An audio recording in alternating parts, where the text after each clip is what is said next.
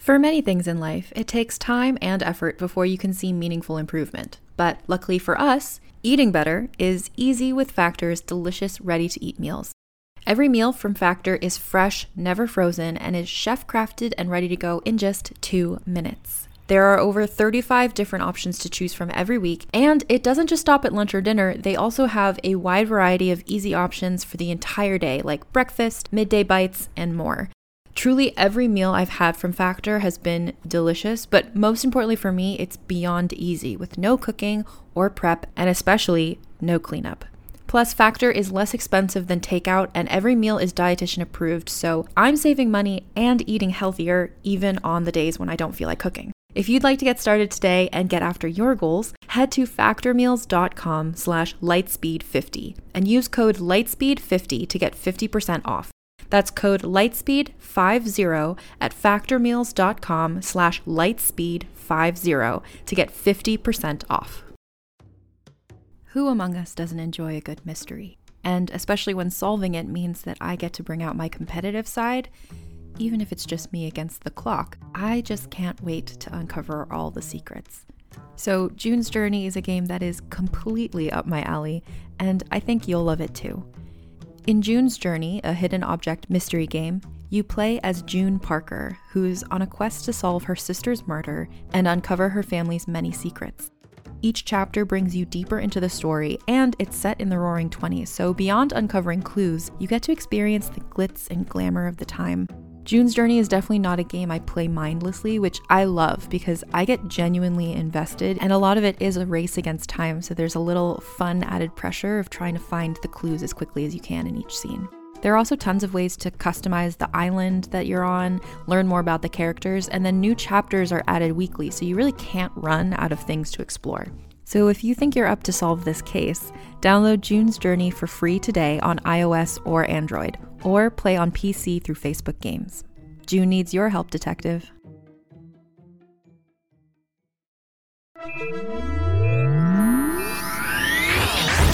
Lightspeed.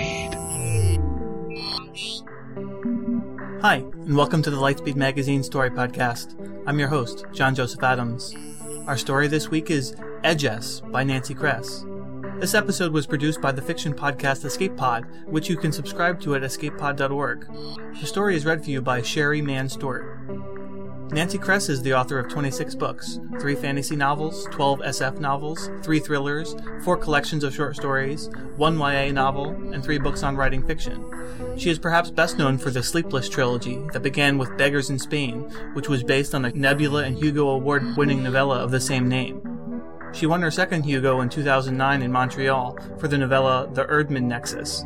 Kress has also won three additional Nebulas, a Sturgeon, and the two thousand three John W. Campbell Memorial Award for her novel Probability Space. Her most recent books are a collection of short stories, Nano Comes to Clifford Falls and Other Stories, a bio-thriller, Dogs, and an S F novel called Steel Across the Sky. Kress's fiction, much of which concerns genetic engineering, has been translated into twenty languages. She often teaches writing at various venues around the country and blogs at nancy kress dot blogspot dot com.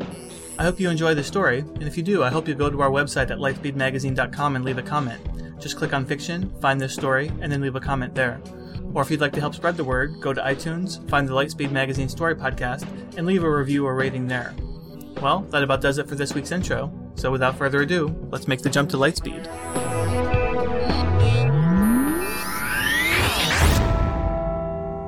Ej-Es by Nancy Kress. Jesse, come home. There's a hole in the bed where we slept. Now it's growing cold. Hey, Jesse, your face in the place where we lay by the hearth. All apart, it hangs on my heart. Jesse, I'm lonely. Come home. Jesse by Janice Ian, nineteen seventy-two. Why did you first enter the Corps? The Lamel asked her as they sat at the back of the shuttle just before landing. Mia looked at the young man helplessly, because how could you answer a question like that?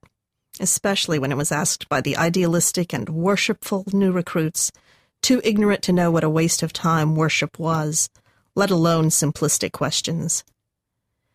Many reasons, Mia said gravely, vaguely. He looked like so many medicians she had worked with for so many decades on so many planets. Intense, thick-haired, gene-mod, beautiful, a little insane. You had to be a little insane to leave Earth for the core, knowing that when, if you ever returned, all you had known would have been dust for centuries. He was more persistent than most. What reasons? The same as yours, Lilimel, she said, trying to keep her voice gentle. Now be quiet, please. We're entering the atmosphere. Yes, but be quiet. Entry was so much easier on him than on her. He had not got bones weakened from decades in space. They did weaken, no matter what exercise one took or what supplements or what gene therapy. Mia leaned back in her shuttle chair and closed her eyes. Ten minutes, maybe, of aerobraking and descent. Surely she could stand ten minutes. Or not. The heaviness began, abruptly increased. Worse on her eyeballs, as always. She didn't have good eye socket muscles, had never had them. Such an odd weakness. Well, not for long. This was her last flight. At the next station, she'd retire. She was already well over age, and her body felt it. Only her body? No, her mind, too. At the moment, for instance, she couldn't remember the name of the planet they were hurtling toward. She recalled its catalog number, but not whatever its colonists, who were not answering hails from ship, had called it. Why did you join the Corps? Many reasons, and so few of them fulfilled. But that was not a thing you told the young. The colony sat at the edge of a river, under an evening sky of breathable air set with three brilliant, fast-moving moons.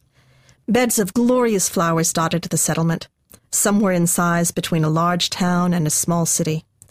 The buildings of foamcast embedded with glittering native stone were graceful, well-proportioned rooms set around open atria. Minimal furniture, as graceful as the buildings. Even the machines blended unobtrusively into the lovely landscape. The colonists had taste and restraint and a sense of beauty. They were all dead. A long time ago, said Keenan.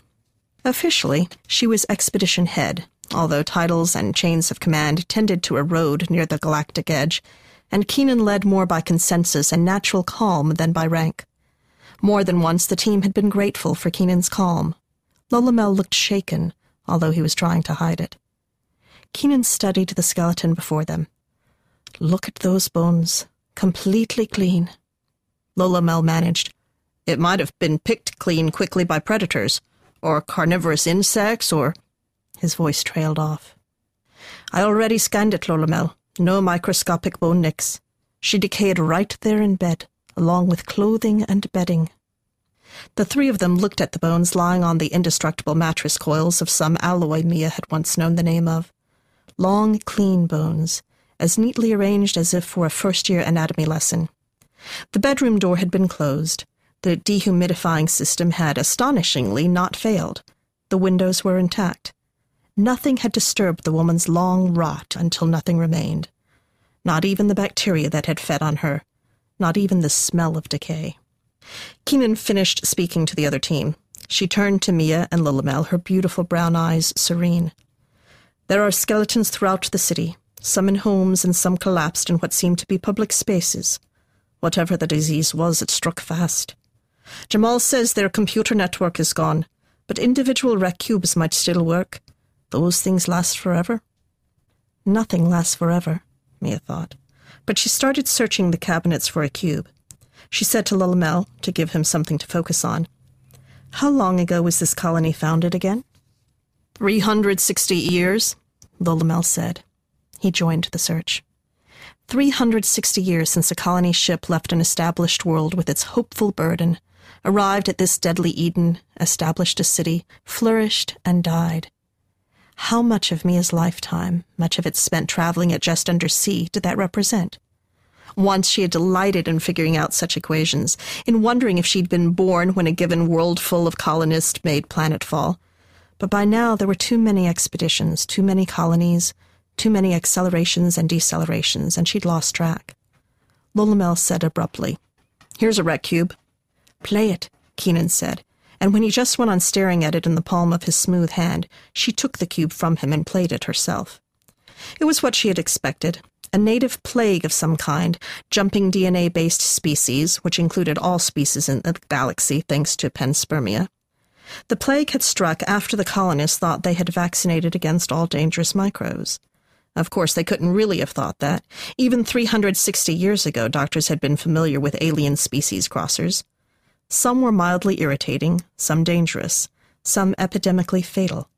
Colonies had been lost before and would be again. Complete medical data resides on green rec cubes, the recorder had said in the curiously accented International of three centuries ago. Clearly dying, he gazed out from the cube with calm, sad eyes. A brave man. Any future visitors to Good Fortune should be warned. Good Fortune. That was the planet's name. All right, Keenan said. Tell the guard to search for green cubes. Mia, get the emergency analysis lab set up and direct Jamal to look for burial sites. If they had time to inter some victims, if they were interred at all, of course, we might be able to recover some microbes to create vax or cures. Lolmel, you assist me in... One of the guards, carrying weapons that Mia could not have named, blurted, Ma'am, how do we know we won't get the same thing that killed the colonists? Mia looked at her. Like Lolomel, she was very young. Like all of them, she would have her story about why she volunteered for the Corps. Now the young guard was blushing. I mean, ma'am, before you can make a vaccination, how we know we won't get the disease too? Mia said gently, We don't. No one, however, got sick. The colonists had had interment practices. They had had time to bury some of their dead in strong, watertight coffins before everyone else died, and their customs didn't include embalming. Much more than Mia had dared hope for. Good fortune, indeed. In five days of tireless work, they had the micro isolated, sequenced, and analyzed.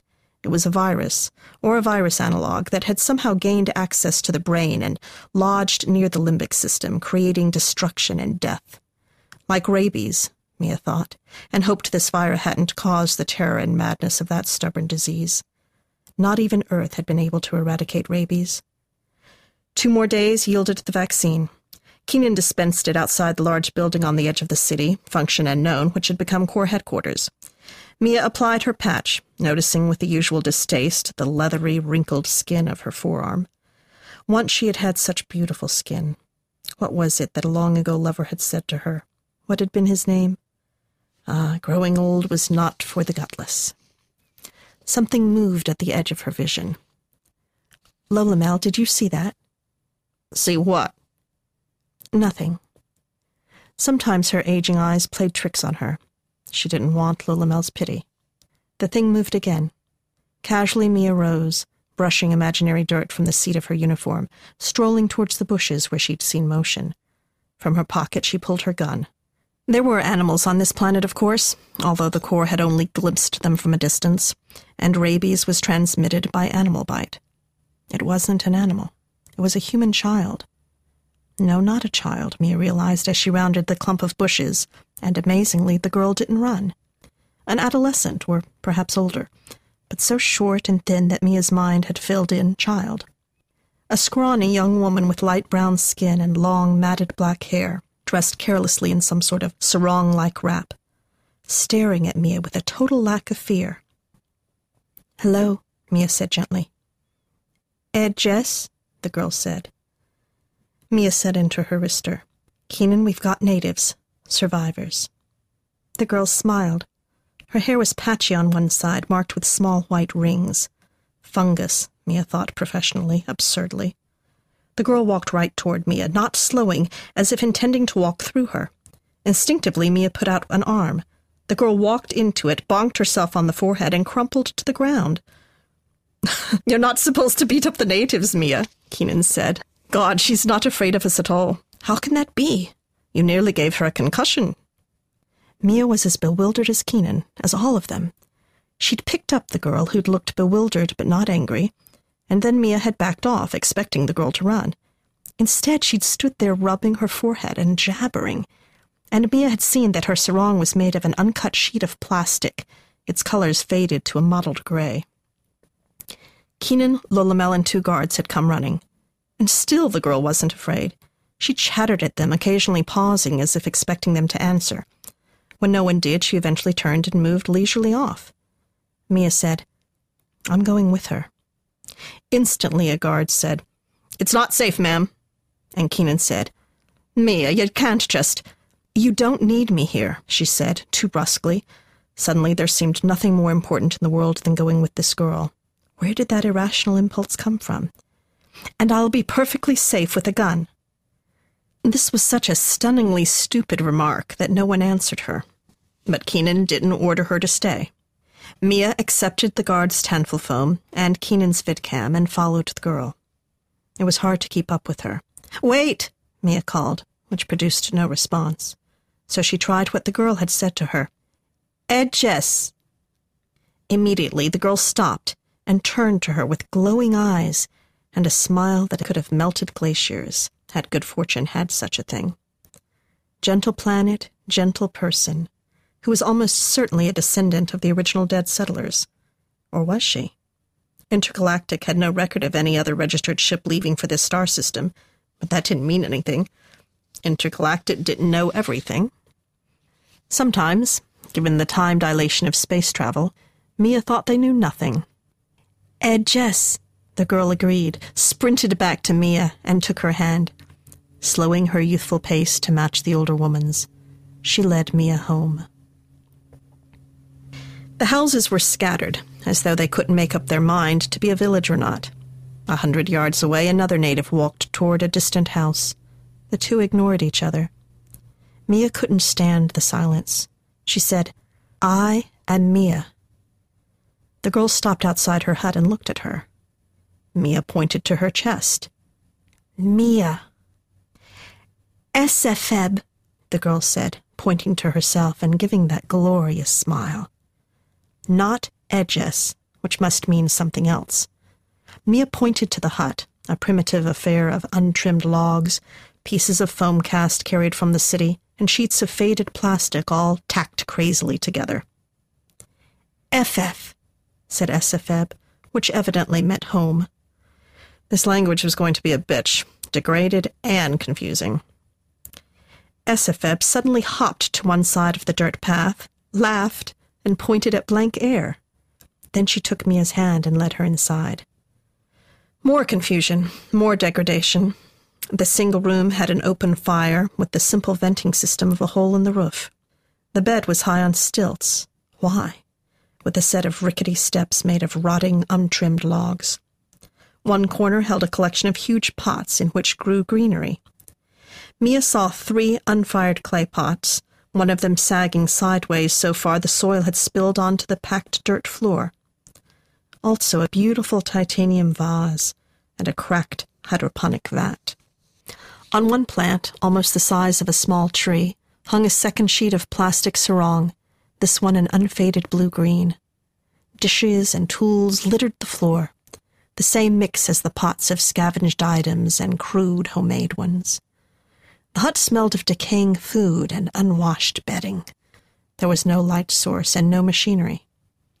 Keenan's voice sounded softly from her wrister.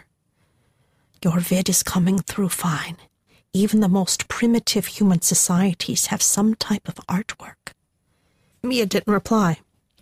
Her attention was riveted to Esafeb. The girl flung herself up the stairs and sat up in bed, facing the wall. What Mia had seen before could hardly be called a smile compared to the light, the sheer joy that illuminated Esafeb's face now. Esafeb shuddered in ecstasy, crooning to the empty wall. "Ej-Es! Ej-Es! Ah! Ej-Es!" Mia turned away. She was a magician, but Esafeb's emotion seemed too private to witness. It was the ecstasy of orgasm or religious transfiguration or madness. "Mia," her wrister said, "I need an image of that girl's brain."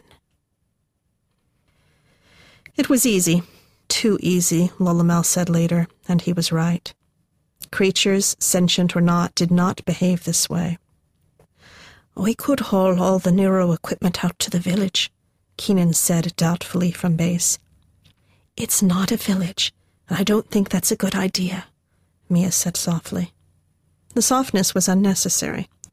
Esafeb slept like stone in her high bunk, and the hut was so dark, illuminated only by faint starlight through the hole in the roof, that Mia could barely see her wrister to talk into it. I think S F F might come voluntarily. I'll try in the morning when it's light. Keenan, not old but old enough to feel stiff sleeping on the ground, said, "Will you be comfortable there until morning?" "No, but I'll manage. What does the computer say about the wrecks?" Lolomel answered. Evidently they were having a regular all-hands conference. "The language is badly degraded international. You probably guessed that. The translator is preparing a lexicon and grammar. The artifacts, food supply, dwelling, everything visual doesn't add up. They shouldn't have lost so much in two hundred fifty years unless mental deficiency was a side effect of having survived the virus. But Keenan thinks—" He stopped abruptly. "You may speak for me," Keenan's voice said, amused. "I think you'll find that military protocol degrades too over time, at least way out here." "Well, I, Keenan, thinks it's possible that what the girl has is a mutated version of the virus. Maybe infectious, maybe inheritable, maybe transmitted through fetal infection." His statement dropped into Mia's darkness, as heavy as S F F's sleep. Mia said, "So the mutated virus could still be extant and active?" "Yes," Keenan said. "We need not only neuro images, but a sample of cerebrospinal fluid. Her behavior suggests—" "I know what her behavior suggests," Mia said curtly. That sheer joy, shuddering in ecstasy. It was seizures in the limbic system, the brain's deep center for primitive emotion, which produced such transcendent, rapturous trances. Religious mystics, Saul on the road to Damascus, visions of Our Lady or of Nirvana. And the virus might still be extant, and not a part of the vaccine they had all received. Although if transmission was fetal, the medicines were safe. If not— Mia said, "The rest of S F F's behavior doesn't fit with limbic seizures. She seems to see things that aren't there, even talk to her hallucinations when she's not having an actual seizure." "I don't know," Keenan said. "There might be multiple infection sites in the brain. I need her, Mia." "We'll be there," Mia said, and wondered if that were going to be true. But it was, mostly. Mia, after a brief, uncomfortable sleep wrapped in the sheet of blue-green plastic, sat waiting for S F F to descend her rickety stairs. The girl bounced down, chattering at something to Mia's right. She smelled worse than yesterday. Mia breathed through her mouth and went firmly up to her. "S F F!" Mia pointed dramatically, feeling like a fool. The girl pointed back. "Mia!" "Yes, good." Now Mia made a sweep of the sorry hut. "F F! F F!" S F F agreed, smiling radiantly. "S F F! F F!" The girl agreed, saying that this was her home. Mia pointed theatrically toward the city. "Mia F F! Mia eb S F F! Etej Mia F F!" Mia and S F F come to Mia's home. Mia had already raided the computer's tentative lexicon of good Fortunese. S F F cocked her head and looked quizzical. A worm crawled out of her hair. Mia repeated, "Mia, eb S F F, etej Mia, F F." S F F responded with a torrent of repetitious syllables, none of which meant anything to Mia, except Ej-Es. The girl spoke the word with such delight that it had to be a name. A lover? Maybe these people didn't live as solitary as she'd assumed. Mia took S F F's hand and gently tugged her toward the door. S F F broke free and sat in the middle of the room, facing a blank wall of crumbling logs, and jabbered away to nothing at all, occasionally laughing and even reaching out to touch empty air. "Ej-Es! Ej-Es!" Mia watched, bemused, recording everything, making medical assessments. S F F wasn't malnourished, for which the natural abundance of the planet was undoubtedly responsible. But she was crawling with parasites, filthy, with water easily available, and isolated. Maybe isolated. "Lolomel," Mia said softly into the wrister. "What's the best dictionary guess for alone?"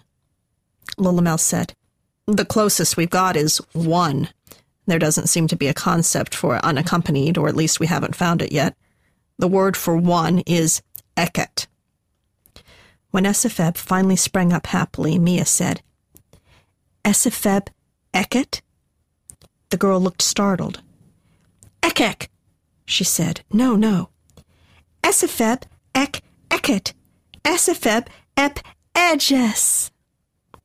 Esifeb and Ej-Es. She was not alone. She had the hallucinatory Ej-Es. Again Mia took Esifeb's hand and pulled her toward the door. This time Esifeb went with her. As they set off toward the city, the girl's legs wobbled. Some parasite that had become active overnight in the leg muscles? Whatever the trouble was, Esifeb blithely ignored it as they traveled, much more slowly than yesterday, to Keenan's makeshift lab in the ruined city. Along the way, Esifeb stopped to watch, laugh at, or talk to three different things that weren't there. "She's beautiful under all that neglect," Lolamel said, staring down at the anesthetized girl on Keenan's neuroimaging slab. Keenan said mildly, "If the mutated virus is transmitted to a fetus, it could also be transmitted sexually." The young man said hotly, "Well, I wasn't implying—" Mia said, "Oh, calm down, Lolamel, we've all done it, on numerous worlds." "Regs say—" "Regs don't always matter three hundred light-years from anywhere else," Keenan said, exchanging an amused glance with Mia. "Mia, let's start." The girl's limp body slid into the neuroimager. Esifeb hadn't objected to meeting the other magicians, to a minimal washing, to the sedative patch Mia had put on her arm. Thirty seconds later, she slumped to the floor. By the time she came to, an incision ten cells thick would have been made into her brain and a sample removed. She would have been harvested, imaged, electroscanned, and mapped. She would never know it. There wouldn't even be a headache. Three hours later, Esifeb sat on the ground with two of the guards, eating soy synth as if it were ambrosia. Mia, Keenan, Lolamel, and the three other magicians sat in a circle twenty yards away, staring at handhelds and analyzing results. It was late afternoon. Long shadows slanted across the gold-green grass, and a small breeze brought the sweet, heavy scent of some native flower. Paradise, Mia thought. And then, Bonnet Syndrome. She said it aloud. Charles Bonnet Syndrome. And five people raised their heads to stare at her, returned to their handhelds, and called up medical D Bs. "I think you're right," Keenan said slowly. "I never even heard of it before, or if I did, I don't remember." "That's because nobody gets it anymore," Mia said. "It was usually old people whose eye problems weren't corrected. Now we routinely correct eye problems." Keenan frowned. "But that's not all that's going on with Esifeb." No, but it was one thing, and why couldn't Keenan give her credit for thinking of it? The next moment she was ashamed of her petty pique. It was just fatigue, sleeping on that hard, cold floor in Esifeb's home. Esifeb F F. Mia concentrated on Charles Bonnet Syndrome. Patients with the syndrome, which was discovered in the eighteenth century, had damage somewhere in their optic pathway or brain. It could be lesions, macular degeneration, glaucoma, diabetic retinopathy, or even cataracts. Partially blind, people saw and sometimes heard instead things that weren't there, often with startling clarity and realism. Feedback pathways in the brain were two-way information avenues. Visual data, memory, and imagination constantly flowed to and from each other, interacting so vividly that, for example, even a small child could visualize a cat in the absence of any actual cats. But in Bonnet Syndrome, there was interruption of the baseline visual data about what was and was not real. So all imaginings and hallucinations were just as real as the ground beneath one's feet. "Look at the amygdala," Magician Barutha said. "Oh, merciful gods." Both of Esifeb's amygdalae were enlarged and deformed. The amygdalae, two almond-shaped structures behind the ears, specialized in recognizing the emotional significance of events in the external world. They weren't involved in Charles Bonnet Syndrome. Clearly they were here. Keenan said, "I think what's happening here is a strengthening or alteration of some neural pathways at the extreme expense of others. Esifeb sees her hallucinations, and she experiences them as just as real, maybe more real, than anything else in her world. and the pathways go down to the limbic, where seizures give some of them an intense emotional significance, like, like orgasm, perhaps. Ej-Es. Phantoms in the brain, Bertha said. A viral god, Lolomel said, surprising Mia. His tone, almost reverential, suddenly irritated her. A god responsible for these people's degradation, Lolomel. They're so absorbed in their phantoms that they don't concentrate on the most basic care of themselves, nor on building, farming, art, innovation, nothing. They're prisoners of their pretty fantasies. Lolomel nodded reluctantly. Yes, I see that, Bertha said to Keenan. We need to find the secondary virus, because if it is infectious through any other vector besides fetal or sexual... He didn't finish the thought. I know, Keenan said, but it isn't going to be easy. We don't have cadavers for the secondary. The analyzer is still working on the cerebral spinal fluid. Meanwhile... She began organizing assignments, efficient and clear. Mia stopped listening. Esifeb had finished her meal and walked up to the circle of scientists. She tugged at Mia's tunic. Mia, Esifeb etej efef. Esifeb, come home. Mia eb Esifeb etej Esifeb efef, Mia said, and the girl gave her joyous smile. Mia, Keenan said. I'm going with her, Keenan. We need more behavioral data, and maybe I can persuade another native or two to submit to examination, Mia argued feebly. She knew that scientific information was not really her motive. She wasn't sure, however, what was. She just wanted to go with Esifeb. Why did you first enter the Corps? Lolomel's question stuck in Mia's mind, a rhetorical fishbone in the throat over the next few days. Mia had brought her medkit, and she administered broad-spectrum microbials to Esifeb, hoping something would hit. The parasites were trickier, needing life cycle analysis or at least some structural knowledge, but she made a start on that too. I entered the Corps to relieve suffering, Lolomel. Odd how naive the truest statements could sound, but that didn't make them any less true. Esifeb went along with all Mia's pokings, patches, and procedures. She also carried out minimal food-gathering activities, with a haphazard disregard for safety or sanitation that appalled Mia. Mia had carried her own food from the ship. Esifeb ate it just as happily as her own. But mostly, Esifeb talked to Ej-Es. It made Mia feel like a voyeur. Esifeb was so unself-conscious.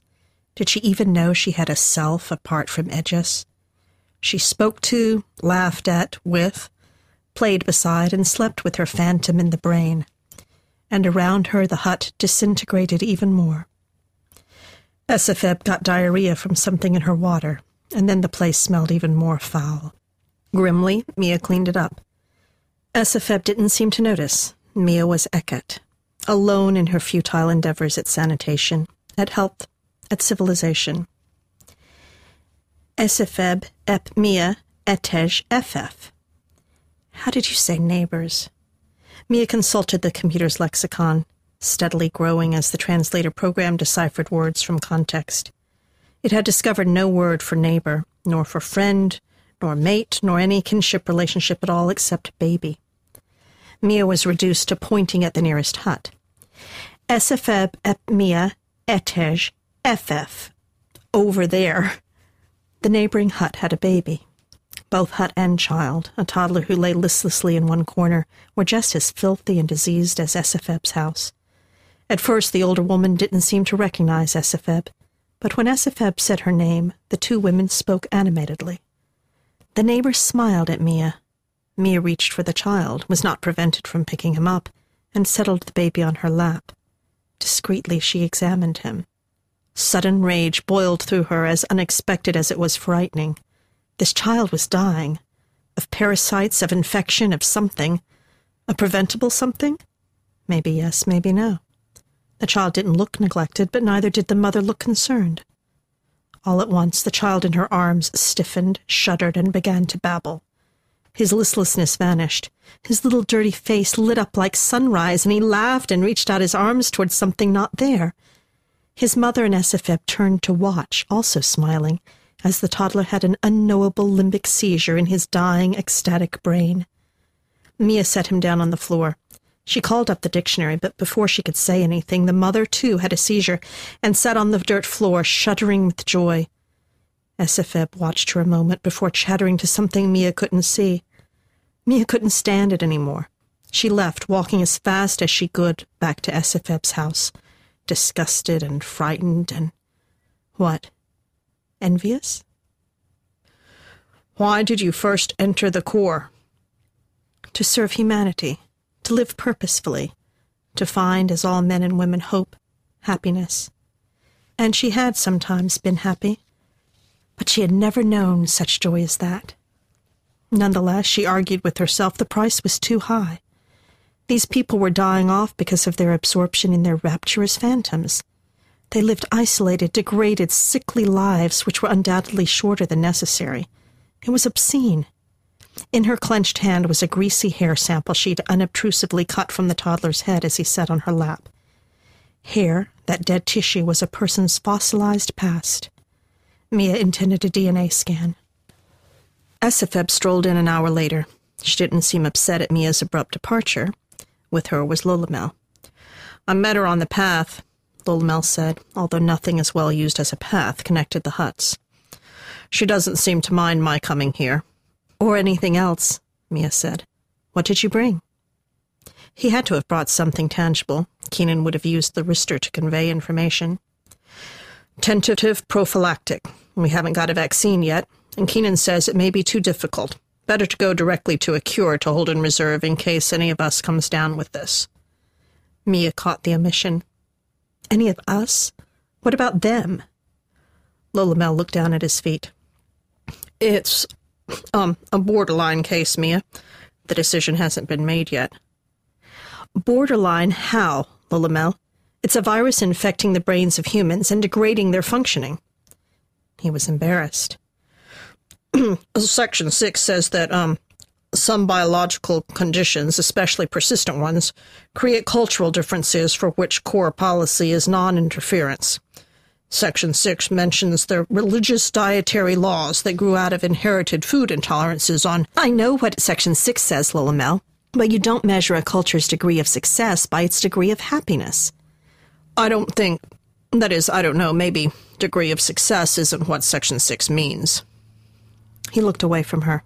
The tips of his ears grew red. Poor Lolomel. She and Keenan had as much as told him that out here regs didn't matter. Except when they did.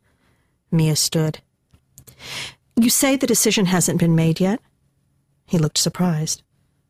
How could it be? You're on the senior core board to make the decision. Of course she was. How could she forget? She forgot more things these days. Momentary lapses symbolic of the greater lapses to come. No brain functioned forever.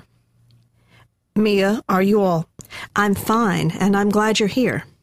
I want to go back to the city for a few days. You can stay with Esafib and continue the surveillance. You can also extend to her neighbors the antibiotic, antiviral, and anti-parasite protocols I've worked through with Esafib. Here, I'll show you. But I... That's an order. She felt bad about it later, of course, but Lolomel would get over it. At base, everything had the controlled frenzy of steady, unremitting work. Meek now, not part of a working team, Mia ran a D N A scan on the baby's hair. It showed what she expected. The child shared fifty percent D N A with Esafib. He was her brother. The neighbor whom Esafib clearly never saw, who had at first not recognized Esafib, was her mother, for which there was still no word in the translator D B. I think we've got it, Keenan said, coming into Mia's room. She collapsed on a stone bench, still beautiful after two and a half centuries.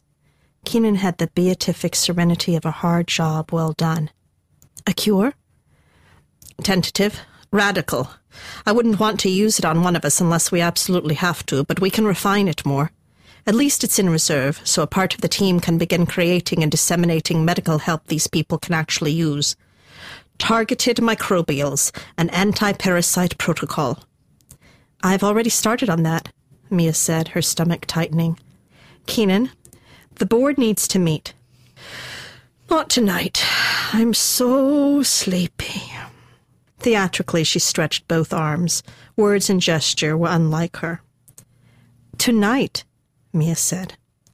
While Keenan was feeling so accomplished, let Keenan feel the full contrast to what she could do with what S F E B could. Keenan dropped her arms and looked at Mia. Her whole demeanor changed, relaxation into fortress. "Mia, I've already pulled everyone privately and run the computer sims. We'll meet, but the decision is going to be to extend no cure. The phantoms are a biologically based cultural difference." "The hell they are! These people are dying out!" "No, they're not. If they were heading for extinction, it'd be a different situation. But the satellite imagery and population equations, based on data left by the generation that had the plague, show they're increasing. Slowly, but a definite population gain significant to the zero point zero one level of confidence." "Keenan, I'm exhausted, Mia. Can we talk about it tomorrow?" Plan on it, Mia thought grimly. She stored the data on the dying toddler's matrilineage in her handheld. A week in base, and Mia could convince no one, not separately nor in a group. Medicians typically had tolerant psychological profiles, with higher-than-average acceptance of the unusual, divergent, and eccentric. Otherwise, they wouldn't have joined the Corps. On the third day, to keep herself busy, Mia joined the junior medicians working on refining the cure for what was now verified as limbic seizures with impaired sensory input causing Charles Bonnet Syndrome. Over the next few weeks, it became clear to Mia what Keenan had meant. This treatment, if they had to use it, would be brutally hard on the brain. What was the old ditty? "Cured last night of my disease, I died today of my physician." Well, it still happened enough in the Corps. Another reason behind the board's decision. She felt a curious reluctance to go back to S F E B, or as the words kept running through her mind, Mia ek etej S F E B F F. God, it was a tongue twister. These people didn't just need help with parasites, they needed an infusion of new consonants. It was a relief to be back at base, to be working with her mind, solving technical problems alongside rational scientists. Still, she couldn't shake a feeling of being alone, being lonely. Mia Eket. Or maybe the feeling was more like futility. "Lola Mel's back," Jamal said. He'd come up behind her as she sat at dusk on her favorite stone bench facing the city. At this time of day, the ruins looked romantic, infused with history. The sweet scent of that night-blooming flower, which Mia still hadn't identified, wafted around her. "I think you should come now," Jamal said, and this time Mia heard his tone. She spun around. In the alien shadows, Jamal's face was set as ice. "He's contracted it," Mia said, knowing beyond doubt that it was true. The virus wasn't just fetally transmitted. It wasn't a slow-acting retrovirus. And if Lolamel had slept with S F E B... But he wouldn't be that stupid. He was a medician. He'd been warned. "We don't really know anything solid about the goddamn thing," Jamal burst out. "We never do," Mia said, and the words cracked her dry lips like salt. Lolamel stood in the center of the ruined atrium, giggling at something only he could see.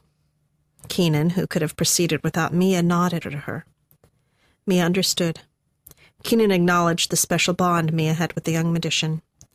The cure was untested, probably brutal, no more really than dumping a selection of poisons in the right areas of the brain, in itself problematic with the blood-brain barrier. Mia made herself walk calmly up to Lolamel. "What's so funny, Lolamel?" "All those sandwigs crawling in straight lines over the floor. I never saw blue ones before." Sandwigs. Lolamel, she remembered, had been born on New Carthage. Sandwigs were always red. Lolamel said, "But why is there a tree growing out of your head, Mia?" "Strong fertilizer," she said. "Lolamel, did you have sex with S F E B?" He looked genuinely shocked. "No." "All right." He might or might not be lying. Jamal whispered, "A chance to study the hallucinations in someone who can fully articulate." "No," Keenan said. "Time matters with this." Mia saw that she couldn't bring herself to say cure. Realization dawned on Lola Mel's face. "Me? You're going to... Me? There's nothing wrong with me. Lola Mel, dear heart, Mia said. I don't have it. And the floor doesn't have sandwiches. Lola Mel, no! The guards had been alerted. Lola Mel didn't make it out of the atrium. They held him, flailing and yelling, while Keenan deftly slapped on a trank patch. In ten seconds, he was out. Tie him down securely, Keenan said, breathing hard. Daniel, get the brain bore started as soon as he's prepped. Everyone else, start packing up and impose quarantine. We can't risk this for anyone else here. I'm calling a Section eleven. Section eleven. If the MedCorps officer in charge deems the risk to Corps members to exceed the gain to colonists by a factor of three or more, the officer may pull the Corps off planet. It was the first time Mia had ever seen Keenan make a unilateral decision. Twenty-four hours later, Mia sat beside Lil Mel as dusk crept over the city. The shuttle had already carried up most personnel and equipment. Lil Mel was in the last shift because, as Keenan did not need to say out loud, if he died, his body would be left behind. But Lil Mel had not died. He had thrashed in unconscious seizures, had distorted his features in silent grimaces of pain until Mia would not have recognized him, had suffered malfunctions in alimentary, lymphatic, endocrine, and parasympathetic nervous systems, all recorded on the monitors. But he would live. The others didn't know it, but Mia did. "We're ready for him, Mia," the young tech said. "Are you on this shuttle, too?" "No, the last one. Move him carefully. We don't know how much pain he's actually feeling through the meds." She watched the gurney slide out of the room, its monitors looming over Lola Mel like cliffs over a raging river. When he'd gone, Mia slipped into the next building and then the next. Such beautiful buildings, spacious atria, beautifully proportioned rooms, one structure flowing into another. Eight buildings away, she picked up the pack she'd left there. It was heavy, even though it didn't contain everything she had cached around the city. It was so easy to take things when a base was being hastily withdrawn. Everyone was preoccupied, everyone assumed anything not readily visible was already packed. Inventories were neglected and the D Bs not cross-checked. No time. Historically, war had always provided great opportunities for profiteers. Was that what she was? Yes, but not a profit measured in money. Measure it rather in lives saved, or restored to dignity, or enhanced. "Why did you first enter the Corps?" "Because I'm a medician, Lola Mel, not an anthropologist." They would notice, of course, that Mia herself wasn't aboard the last shuttle, but Keenan at least would realize that searching for her would be a waste of valuable resources when Mia didn't want to be found. And Mia was so old. Surely the old should be allowed to make their own decisions. Although she would miss them, these Corps members who had been her family since the last assignment shuffle, eighteen months ago and decades ago, depending on whose time you counted by. Especially she would miss Lola Mel, but this was the right way to end her life, in service to these colonists' health. She was a medician. It went better than Mia could have hoped. When the ship had gone, she'd seen it leave orbit, a fleeting stream of light. Mia went to S F E B. "Mia Ej-Es, S F E B said with her rosy smile. "Mia, come home." Mia walked toward her, hugged the girl, and slapped the trank patch on her neck. For the next week, Mia barely slept. After the makeshift surgery, she tended S F E B through the seizures, vomiting, diarrhea, pain.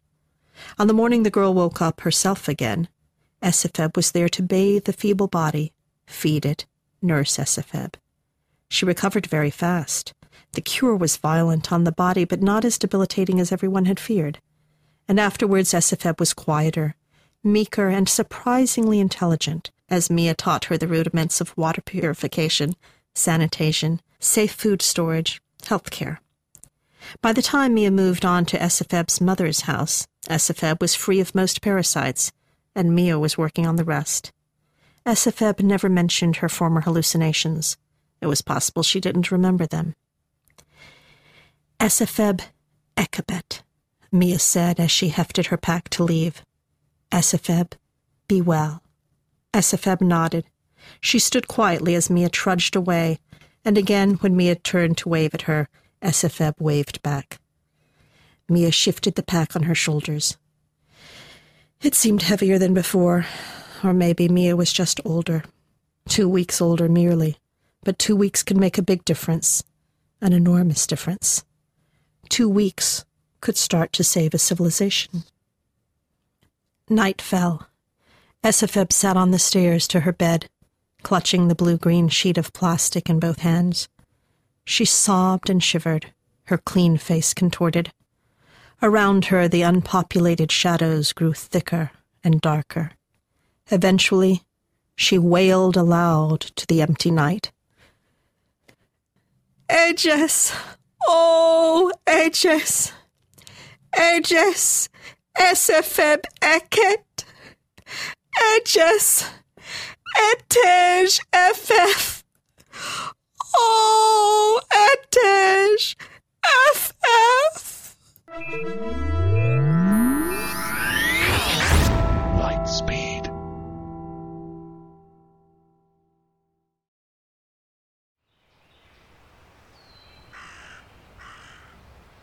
Wander with us into a world of magic.